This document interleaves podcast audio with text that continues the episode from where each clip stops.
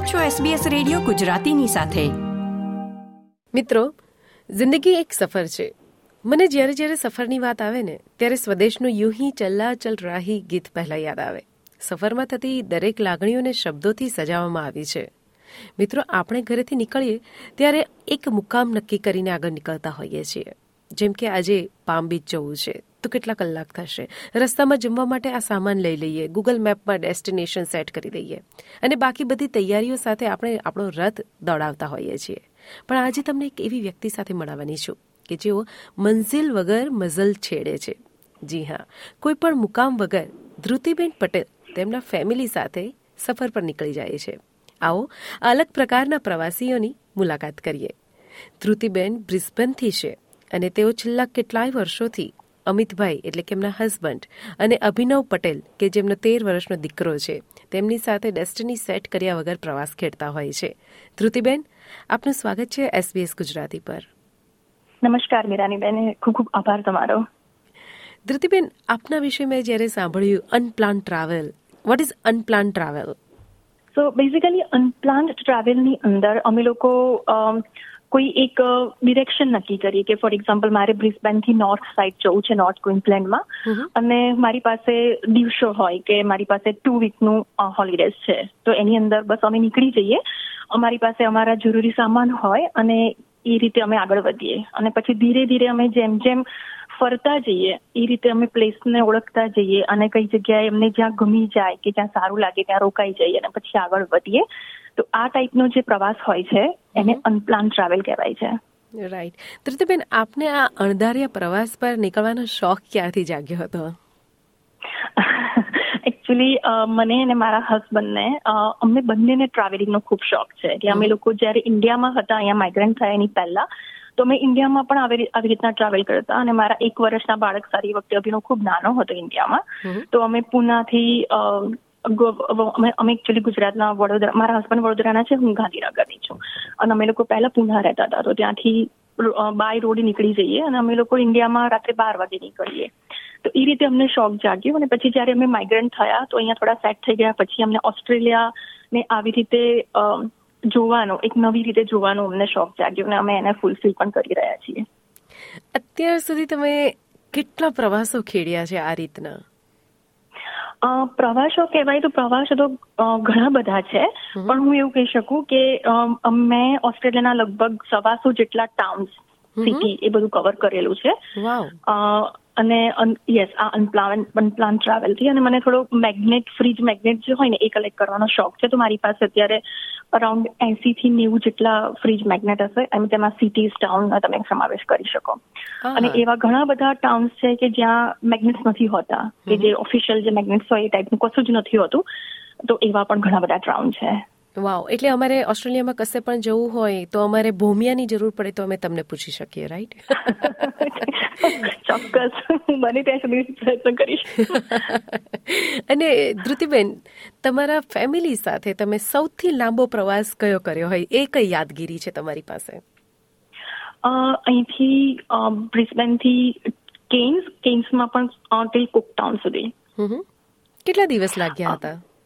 મેં ઘણી બધી વાર અહીંથી કેમ્સનો પ્રવાસ કરેલો છે, પણ જ્યારે અમે ફર્સ્ટ ટાઈમ પ્રવાસ કર્યો અહીંથી કેમ્સનો ત્યારે લગભગ બાવીસ દિવસ લીધેલા અને એમાં કહેવાય ને કે એક એક ટાઉનમાં અમે રોકાયેલા અને બેઝિકલી મને, અમે જ્યારે ઓસ્ટ્રેલિયામાં પ્રવાસ કરું ને, ત્યારે મને મોટા સિટી કરતા નાના ટાઉનમાં જવું વધુ પસંદ આવે, કારણ કે અલગ અલગ જગ્યાએ તમે અલગ અલગ લોકોને ઓળખો. એ લોકો જીવન જીવવા માટે શું કેવી રીતના એમની લાઈફસ્ટાઈલ છે? એ લોકો કેવી રીતના રહે છે ત્યાં? કારણ કે અહીંયા ઓસ્ટ્રેલિયાનું જે વાતાવરણ કહીએ ને, એ બહુ જ અલગ અલગ છે. અહીંયા તમને બ્રિસ્બેનનું અમદાવાદ જેવું વાતાવરણ લાગશે કે જ્યારે તમે સાઉથમાં જાઓ તો થોડું તમને ઠંડુ વાતાવરણ લાગે. નોર્થમાં જાઓ તો અતિશય ગરમી હોય.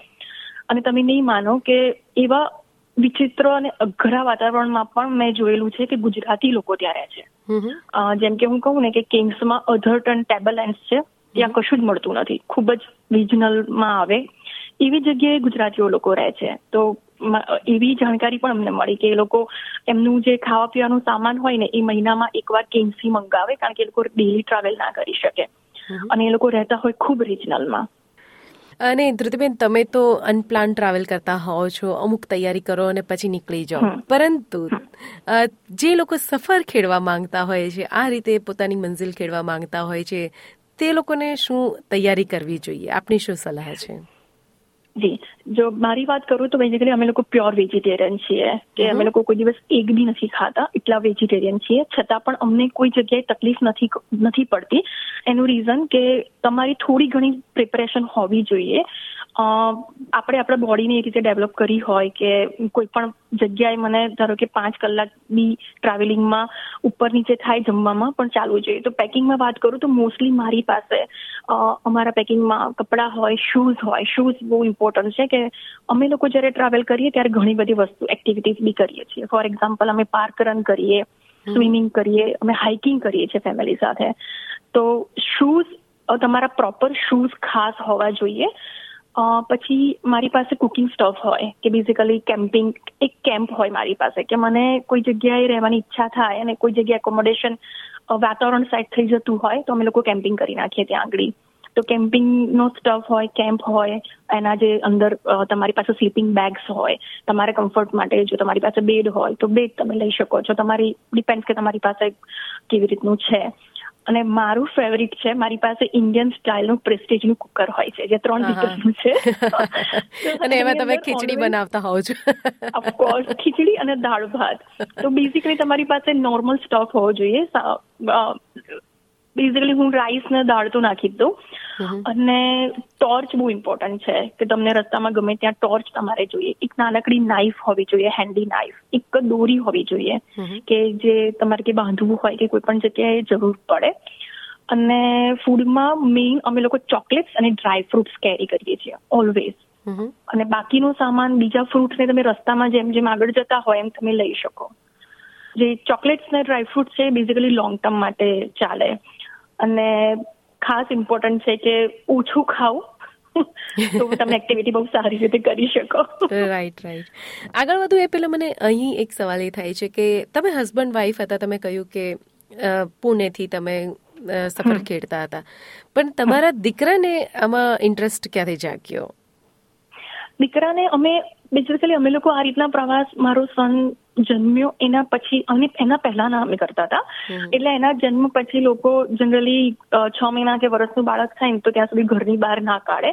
પણ અમે લોકો ઓલવેઝ એને છ મહિનાનો હતો તો બી અમે પ્રવાસ અમારો કન્ટિન્યુ રાખ્યો. વર્ષનો થયો. પછી અમે પુના અહીંયા ઓસ્ટ્રેલિયામાં આવ્યા. તો ઓસ્ટ્રેલિયામાં બી એ જ્યારે બે ત્રણ ચાર વર્ષનો હશે ત્યારે અમે પ્રવાસ સ્ટાર્ટ કર્યો. તો શરૂ શરૂમાં બાળકોને જોઈન કરવું નાનકડા નાના હોય ત્યારે જલ્દી કનેક્ટ થઈ જતા હોય છે.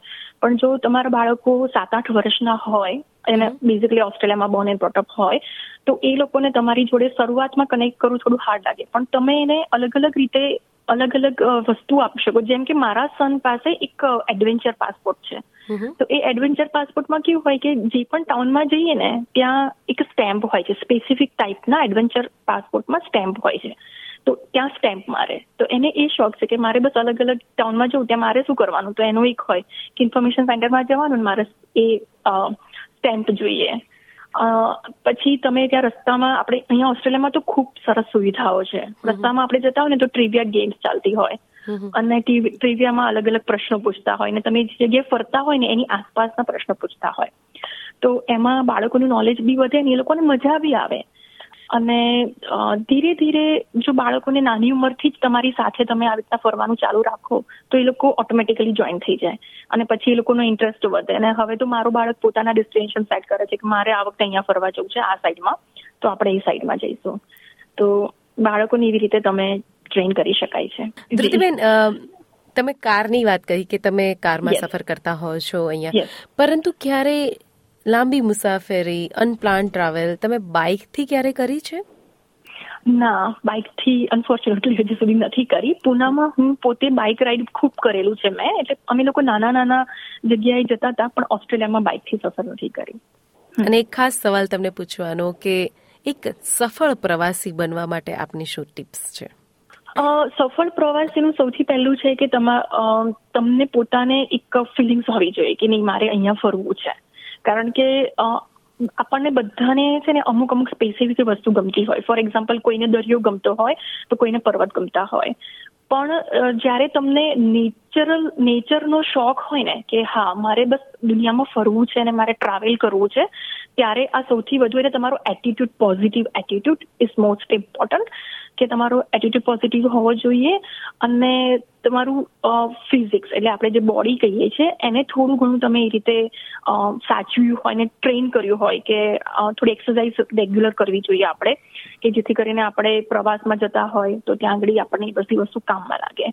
મારા પ્રવાસની વાત કરું તો બેઝિકલી અમે લોકો પાર્કરન કરીએ અને હાઇકિંગ કરીએ. તો અમારી પાસે હાઇકિંગના શૂઝ હોય અમે લોકો રસ્તામાં જતા હોય અને અમને બોર્ડ દેખાય ફોર એક્ઝામ્પલ અમે નોર્થમાં જતા હતા જ્યારે ટ્રાવેલ કરતા હતા તો અમને વાલામેન ફોલ્સ છે એ ઓસ્ટ્રેલિયાનો સૌથી હાઈએસ્ટ ફોલ છે તો અમે એનું બોર્ડ જોયું અને જોયું કે વાલામન ફોલ્સ આ બાજુ જ અમે વળી ગયા પછી પચાસ કિલોમીટર અંદર હતો અને ત્યાં અમે સાડા ત્રણ કલાકનું ગ્રેડ ફોરનું હાઇકિંગ કર્યું હતું એ વખતે મારા સનની ઉંમર સાત વર્ષની હતી અને એ ગ્રેટ ફોરના હાઇકિંગમાં પહેલા નીચે જવાનું અને પછી ઉપર આવવાનું. તો એ ક્યારે શક્ય બને કે જ્યારે તમે રેગ્યુલર એક્સરસાઇઝ કરતા હોય અને એ એ ટાઈપનું તમારું બોડી હોય તો તમે બહુ ઇઝીલી એ વસ્તુ કરી શકો. અને એમાં એક અલગ પ્રકારનું એન્જોય હોય છે. ખૂબ આનંદ આવે છે આ બધી વસ્તુમાં. જેવી રીતે રસ્તો આગળ કપાતો હોય છે ત્યારે આપણને એમ લાગે આપણી પગ નીચેથી પગ તળેથી જમીન ખસતી જાય છે. નિરાનીબેન એવું જ હોય છે જ્યારે આપણે ટ્રાવેલ કરતા હોય ત્યારે બધું અલગ અલગ અને તમે નહીં વિચાર્યું હોય એવું ક્યારેક રસ્તામાં આવી જાય. અમે ઈમુ ફાર્મ જોયેલું છે કે તમે જનરલી આપણે ઈમુ જોવા માટે ઝૂમાં જતા હોય. અમે લોકો ટ્રાવેલ કરતા હતા અને અમે ઈમુ ફાર્મ જોયું. અને અમે એ ફાર્મમાં ગયા મુલાકાત લીધી અને જાણકારી લીધી. તો આપણને ઘણીવાર ઓસ્ટ્રેલિયામાં એટલી બધી વસ્તુ છે કે આપણને ખબર નથી. ફોર એક્ઝામ્પલ તમને કેનિલ વર્સમાં પીનટ્સનું બહુ મોટું ઉત્પાદન થાય છે. ગિમ્પી છે તો ગિમ્પીમાં ગોલ્ડ માઇન્સ પહેલા ખૂબ જ હતી. તો આવી તો અઢળક વસ્તુ હોય છે. એ નજર સામે જ્યારે ત્યારે જ આવે જ્યારે આપણે એ જગ્યાએ જઈએ અને પ્રવાસ ખેડીએ. સાચી વાત છે. તમારો પણ ખૂબ ખૂબ આભાર કે મને મારા અમારા આટલા સરસ એક્સપિરિયન્સ શેર કરવાનો મોકો મળ્યો એસબીએસ ગુજરાતી પર. અને એસબીએસ ગુજરાતીમાં બધા જ ગુજરાતી લોકો સાંભળતા હોય છે. હું પણ સાંભળું છું. અને એ બહુ ફેમસ છે કે દૂર દૂર રિજનલમાં પણ લોકો રેડિયોને સાંભળે છે. અને એ લોકોને આવી રીતના હેલ્પ મળે છે શોખ જાગે છે. અને એકબીજાની વધારે નજીક આવીએ છીએ આપણે. ખૂબ આભાર મીરાનીબેન thank you thank you Dhrutiben ખૂબ ખૂબ આભાર. Thank you મીરાનીબેન like share comment કરો. એસબીએસ ગુજરાતીને ફેસબુક પર ફોલો કરો.